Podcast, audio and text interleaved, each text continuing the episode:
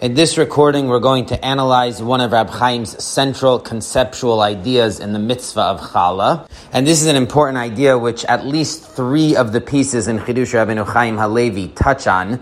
So even though in general I try to add in at the end of each piece some of the later discussion around Rab Chaim's ideas in that piece, but this was a little bit more difficult because he touches on it in a few pieces, so it wasn't clear which piece to tack it onto. And also because it's so central, it's between the lines of a number of ideas in Chidush Rabbeinu Chaim Halevi, so it seemed like it warrants its own discussion. And this is an idea which is very central to many of the later contemporary svarim and discussions of challah. They keep coming back to this idea of Rab Chaim. So the basic idea of Rab Chaim can be said in one sentence, and that is that it's clear in halacha that there's a minimum shiur, a minimum measurement, which is necessary for the dough to be obligated in challah. And the Mishnah in challah, Beis Vav, lists this as chameshes revayim kemach, five fourths of a kav, which was an ancient measurement of dough. So what we would call one and a quarter kavin. Now, the general way of understanding this is like any other mitzvah requires a minimum shiur. So a lulav has to have a minimum amount. A shofar has to have a minimum measurement. So in the same way, the mitzvah of challah has a halacha that it requires a minimum measurement of five fourths of a kav.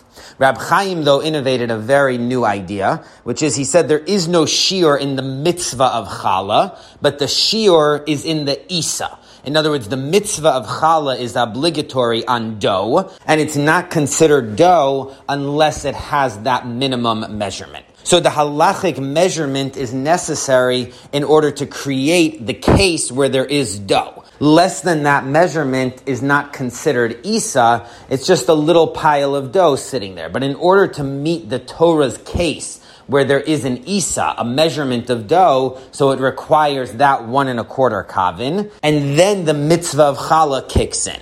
But again, the measurement is just to create the context to create the situation where there is Isa in order to take off the challah. The measurement is not in the mitzvah itself. Now, Rab Chaim makes a similar point in the last piece in Hilchos Shabbos in Perak Yud Zayin, where he says that the walls of an Eruv don't have a minimum measurement, they just need to be a wall. In other words, the measurements in halacha are not a halachic requirement, but rather the halacha is that there has to be a wall in order to create an Eruv, and the halachic definition of a wall includes a certain measurement. And at the end of that recording, we quoted from the Chuvas Shev Yaakov that he applies the same idea to the Hanukkah candles, that there is no measurement in how much oil there has to be in the Hanukkah candles. It just has to burn for a certain amount of time, which requires a certain amount of oil. So the measurement is not in the mitzvah of the Hanukkah candles, the measurement is in what it means to be a candle, which has a minimum amount of time that it needs to burn for.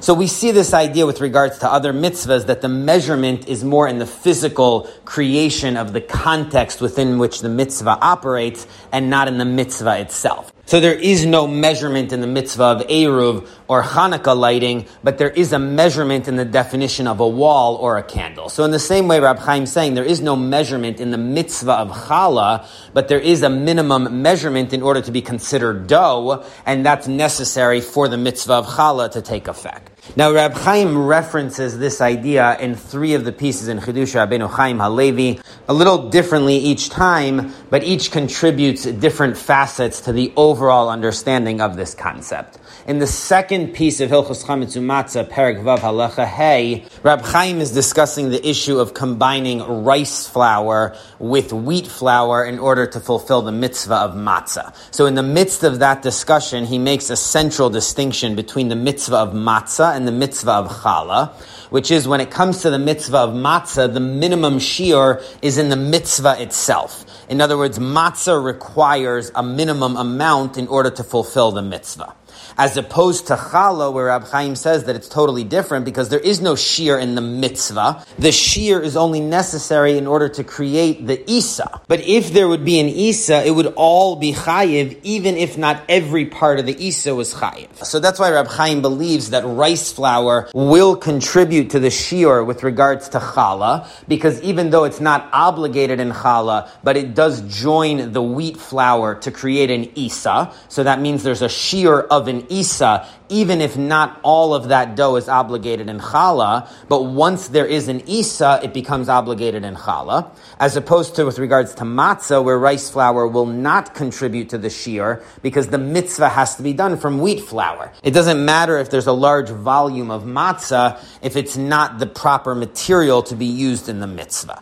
So this key distinction between challah and matzah is going to differentiate whether rice flour can contribute to the shiur of challah versus matzah. Now, Rab Chaim has a proof to this idea in the parentheses in this piece, which we'll come back to in a minute, but I first want to survey the other two pieces where he alludes to this idea. In the third piece in Hilchos Bikurim Perek Vav Halacha Yotes, Rab Chaim is discussing the issue of someone who makes dough with the intention of splitting it later, so it's not going to have the proper shiur when it's cooked, and he says that both the Rambam and the Raavad would theoretically agree that it's exempt from challah right now, although the Raavad has a separate concern that they might change their mind.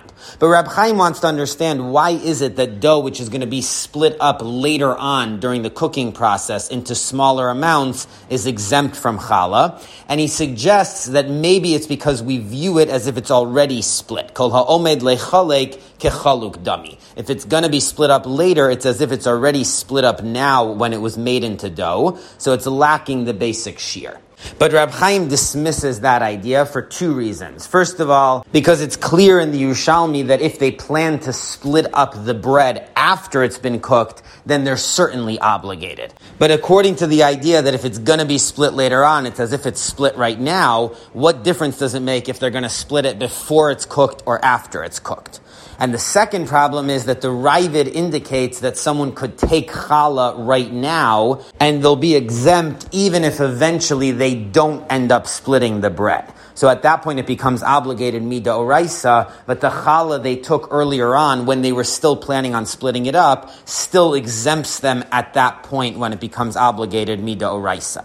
So if it's considered as if it's totally split, then the halacha is you can't take challah from dough which is missing the shiur. So because of these two arguments, Reb Chaim believes it cannot be that it's considered as if it's already split and it's lacking the shiur. So instead he explains it in a different approach, which is that it's not going to become lechem, because since the person is planning on splitting it before they cook it, so it's never going to meet that halachic definition of lechem, and any isa which is not going to turn into lechem is not obligated in challah. So that's the way Rab Chaim explains this halacha, because there's something missing in the definition of Isa because this is not headed towards becoming lechem, which is the general requirement for an Isa. Now, in the formulation of this concept, Rab Chaim believes that there's a subtle difference between the Raavad and the Rambam, and that is, according to the Rambam, an Isa which won't become lechem is exempt from challah. That's an essential halacha.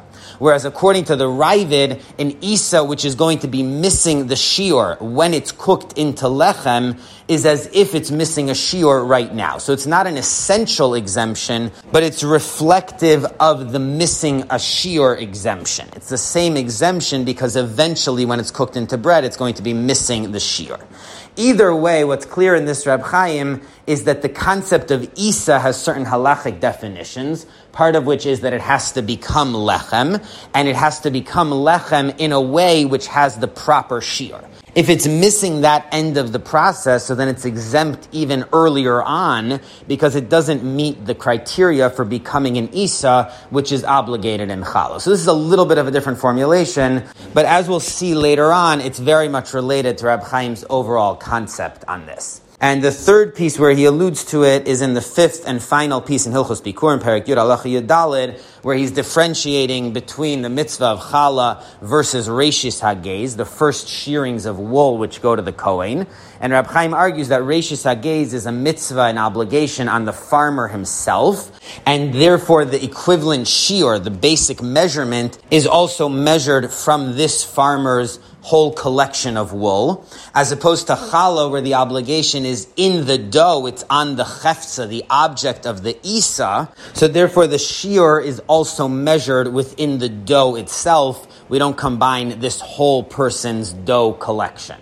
So even though this is a more extreme formulation of this idea, because he's saying that the whole chiyuv takes effect on the dough itself, But a major part of what leads Rab Chaim to that conclusion is because the measurement is within the dough. It's not a measurement in the mitzvah. The measurement is to create the concept of an Isa, so that implies that the mitzvah is coming from the Isa itself. So in these three pieces, Rab Chaim explores various aspects of this idea, and it seems to be a concept which hovers in the background of his view and perspective on Hilchos Chala. And it's certainly central to later contemporary Svarim on Chala, because they discuss and analyze this idea at some length. And we'll take one example from the Toras Zraim by Reb Aryeh Pomeranchik, a very close student of Reb Chaim's son, Reb Velvel. So he uses this idea to explain the Mishnah in Chala, Parak Beis, Mishnah Dalid, where it says that if someone makes a kav of Chala, so less than the required shiur, they're exempt from Chala unless it combines with another amount of dough. And Rabbi Eliezer says even if it combines after it's cooked in the basket. So someone made a bunch of rolls, each of which was less than the required shiur, and then they threw them all in a basket together, so they become obligated in challah at that point. So the Torah Zraim wonders how could there be an obligation of challah after it's cooked when at the moment when it was made into dough, it was exempt. The parallel would be with regards to Meiser, that produce which is completed and is exempt is exempt forever. So in the same way, once the woman made the dough and it was exempt from challah, it should be exempt forever, even if she combines it and creates a shiur after it's cooked. Because at the main milestone, when the obligation begins, it was exempt. So the Torah Zraim explains, based on Rab Chaim's idea, that the shiur is not in the mitzvah. The shiur is in the isa.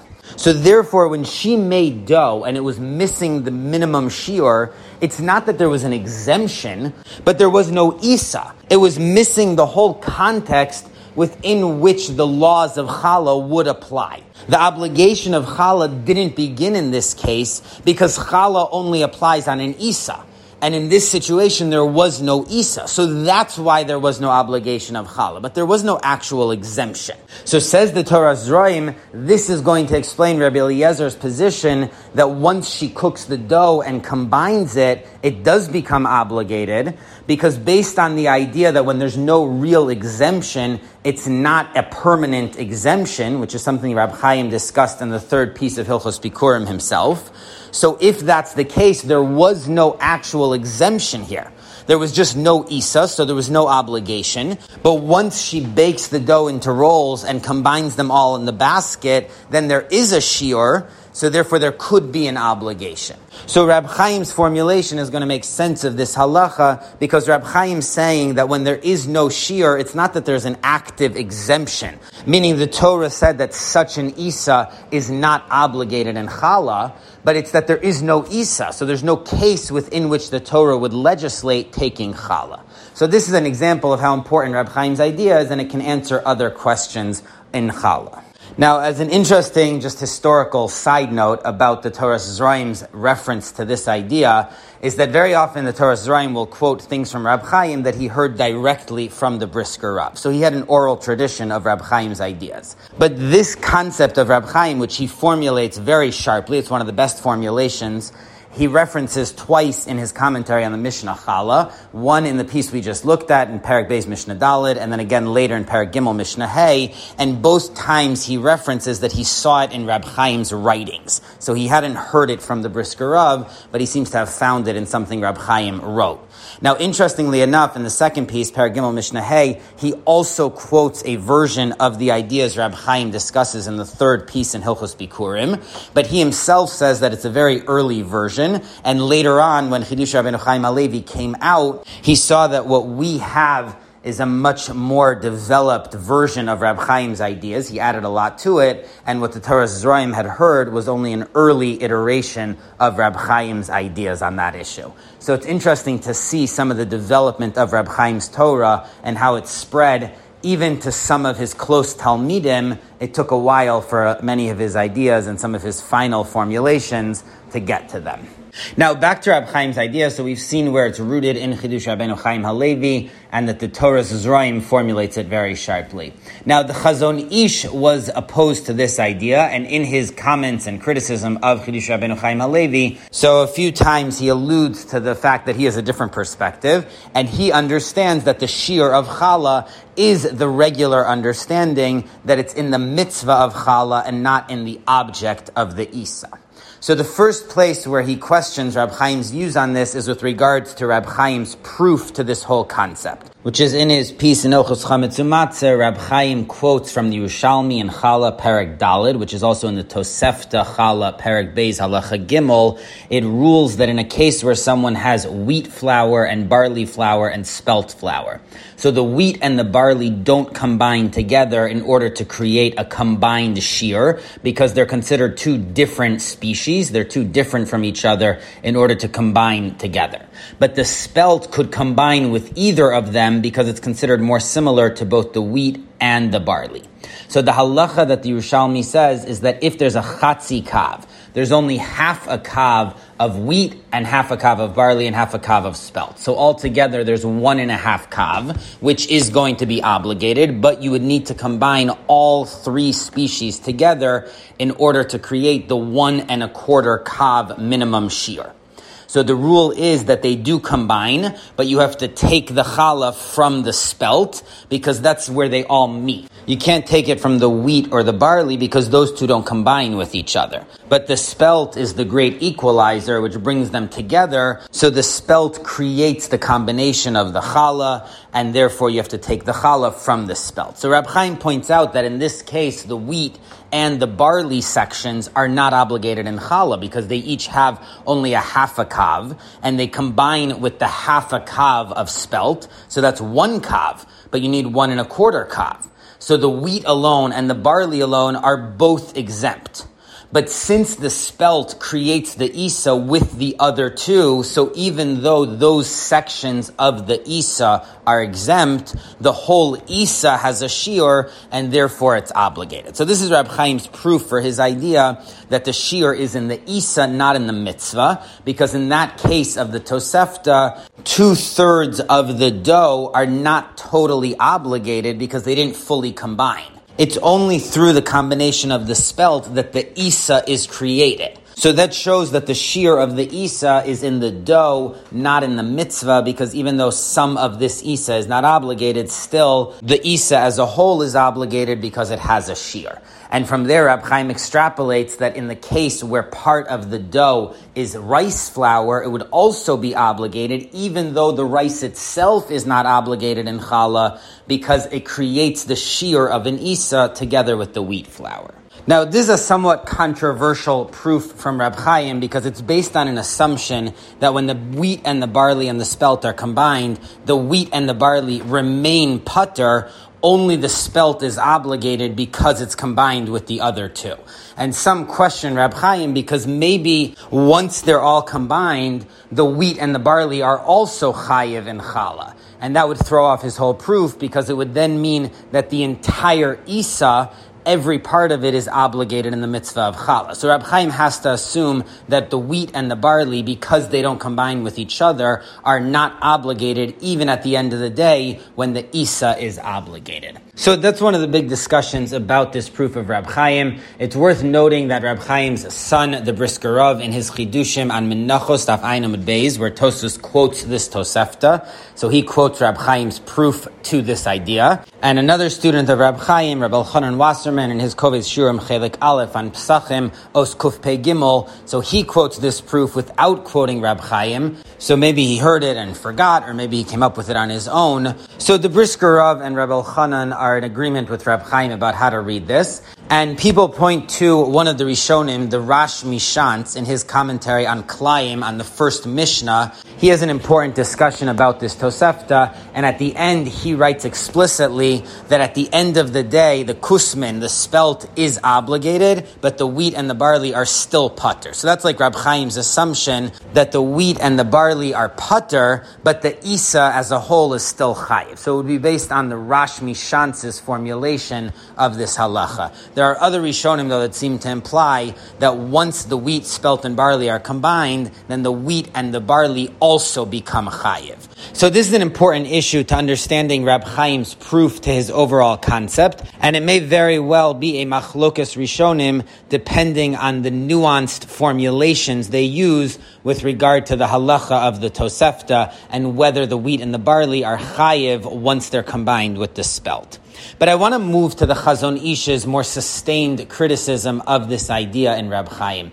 In his comments on Chidush Rabbeinu Chaim Halevi in Hilchus Chametzu Matzah, so he poses a different question on Rab Chaim's proof. And that is, he says you can't compare the case of wheat and barley to rice because wheat and barley are fundamentally obligated in challah. If there was a shiur, then those two species would be obligated in the mitzvah of challah. In this case, the reason why they're not obligated is because they're missing the shiur. But there's nothing intrinsic or inherently putter about wheat and barley as opposed to rice, which is inherently putter, it's never included in the mitzvah of challah. So the Chazon Ish asks a very strong question that you can't compare the case of the Tosefta, where the Isa is made up of three species, each of which is inherently included in the mitzvah of challah, even if in this case they don't have a shiur, but that makes sense that that dough should be obligated in challah. But you can't compare that to a case of rice, where it's not in the mitzvah of challah at all, so it can't contribute contribute to the overall Isa in order to be obligated in Chala. So that's the Chazon Ish's question. And again, that would lead to the perspective that there is a shiur in the mitzvah. Chala can only be taken from dough which meets the shiur of the mitzvah. As opposed to Rab Chaim's idea that it's sort of a physical shiur, that in order to be called dough in halacha, it has to have a certain measurement. And the proof from the Tosefta, the Chazon Ish would counter that that's only because all of those species are inherently obligated in challah. Just in this case, they're missing the shiur. So once they're put together, that's considered a sufficient shiur, and they're all obligated. So in the Chazon Ish's question on the piece in Hilchus Chametzumatzah, their perspectives are already differing, but where it becomes even more pronounced is in the third piece of Bikurim, where the Chazon Ish has a few sustained questions on Rab Chaim's views, and they diverge pretty drastically. Rab Chaim argues strongly against the idea of Kol HaOmed Lechalek Kechaluk Dami, that if the dough is going to be split later on, it's as if it was split when it was first made into dough. And we reviewed Rab Chaim's questions on that earlier. Now, the Chazon Ish argues strongly in favor of that view because he has a counter question against Rab Chaim's proposal. Rab Chaim thinks that it's a din in the Isa, that if it's not going to become lechem, or it's not going to have a shiur of lechem, so then it's not obligated in challah even when it's in isa. But the Chazon Ish asks that there's no shiur in lechem. The whole halacha that there has to be a minimum shiur is only said with reference to the isa. But once it's cooked, it's irrelevant if it's one huge loaf or many small rolls. It doesn't matter with regards to the halacha. So how could you say that that's not called lechem? That's the Chazon Ish's very powerful question. Meaning, if someone were to say that the Isa had the full shiur, and then it was split up and cooked into loaves which did not have the shiur, that would be halachically irrelevant. Because the moment which is defining, the moment which requires a shiur, is when it becomes an Isa. So how can Rab Chaim say that it was a full Isa, because it's not as if it's split, but since later on it's going to be split, so it doesn't meet the criteria of lechem. That doesn't seem to follow because there is no shiur in the lechem. So because of that, the Chazon Ish argues that you have to say Kol omed kechaluk dami that since it's going to be split later on, that means that it's split right now, and it doesn't even have the shiur at this moment when it's an isa. Again, because if it did have the shiur when it was an isa, then there's no way to exempt this dough, even if it gets split later on, because the lechem doesn't require a shiur. So how can Rab Chaim suggest that it does require a shiur even when it's lechem? Otherwise, the isa doesn't become obligated. This is a very strong question from the Chazon Ish, and that's what leads him to accept the idea that Rab Chaim rejected. Now, part of Rab Chaim's question on the Kol HaOmed Lechalek view is that the Raavad says the woman could take challah off even when it's dough, and she's planning on splitting it up. And then even if she changes her mind later on and cooks it together, that challah is still valid. So Rab Chaim says it can't be that it's missing a shiur, otherwise the challah wouldn't be valid. So the Chazon Ish has two points against this, and he thinks this whole analysis is incorrect. First of all, he differs on Rab Chaim's assumptions with regards to the Raavad. Because Rab Chaim assumes that a housewife is certain that she's going to split up her rolls. That's different than a baker who never knows whether he's going to end up selling it to a bunch of customers or cook it as a large loaf. So when it comes to a baker, we're never sure if his intention to split it up is actually going to happen. So he's always obligated in challah. But a housewife, Rab Chaim writes explicitly, is going to be able to split it up because she's not selling it to other people. So when she decides to split it up, it's much more serious, and that's why it's not obligated mida oraisa until she actually changes her mind and decides to cook it all at once. So the Chazon Ish argues with this basic assumption, and he says that the Raavad's reading of the Mishnah is that a baker and a housewife are the exact same both of them are not entirely sure how they're going to do it. In other words, when someone decides to make a huge amount of dough and split it up for baking, that's never a certain decision. They might always change their mind. So both a baker and a housewife have the same status in halacha that even when they're planning to split it up, they're obligated mida oraisa because we never really believe that their intention is going to happen. So if that's the case, that changes the whole analysis. And Rab Chaim's whole argument in the Raavad that at first the housewife is exempt midoraisa, but she could still take off challah is not even correct because the housewife, the same as the baker, is always obligated even midoraisa because nobody's ever sure what their plans are going to be. So this is just an interesting debate between Rab Chaim and the Chazon Ish. Rab Chaim holds that when a housewife makes a lot of dough, planning to cook it separately in smaller batches, we believe that intention. We don't assume that she's going to change her mind. Whereas the Chazon Ish thinks it's an open question. Maybe she's going to change her mind and cook one large loaf, or maybe she is going to carry it out and cook it as smaller rolls. And then the Chazon Ish makes the second point against Rab Chaim, and he argues that this whole notion that someone could take challah off even when they're not obligated seems very strange because the Torah said ariso sechem that your dough is obligated in challah. But if someone is not obligated, how can they possibly fulfill the mitzvah of challah? In other words, Rab Chaim has this middle category where they're not obligated yet, but they could still do the mitzvah, and the Chazon Ish says that can't be. In order to do the mitzvah of challah, you have to be obligated. If you're putter from challah, you can't take off challah. So that's the Chazon Ish's question. Now there is a related concept with regard to Maisar that Rab Chaim discusses at length, which is before the produce is completed, one can take Maisar even though they're not obligated. But that's different because that produce is still becoming obligated. So in that step of the process, it's not obligated yet, but one can take off Meiser, as opposed to this dough, which is exempt because she's planning on splitting it up. So the Chazon Ish has a valid question. How can you even take off challah at that point? Now, what is Rab Chaim's answer to these questions of the Chazon Ish? So, leaving aside this last issue of how to interpret the Raavad and whether the case of a housewife who's planning on splitting her loaves is different from a baker, and whether someone can take challah before they become obligated, so just focusing on the first question we mentioned from the Chazon Ish, which is a very powerful one. How can Rab Chaim say that the dough is exempt from challah if it's going to be cooked as lechem without a shiur when there is no halacha of a shiur with regards to the lechem? So this seems clearly to reflect Rab Chaim's perspective as opposed to the Chazon Ish, because Rab Chaim holds that the shiur is in the Isa.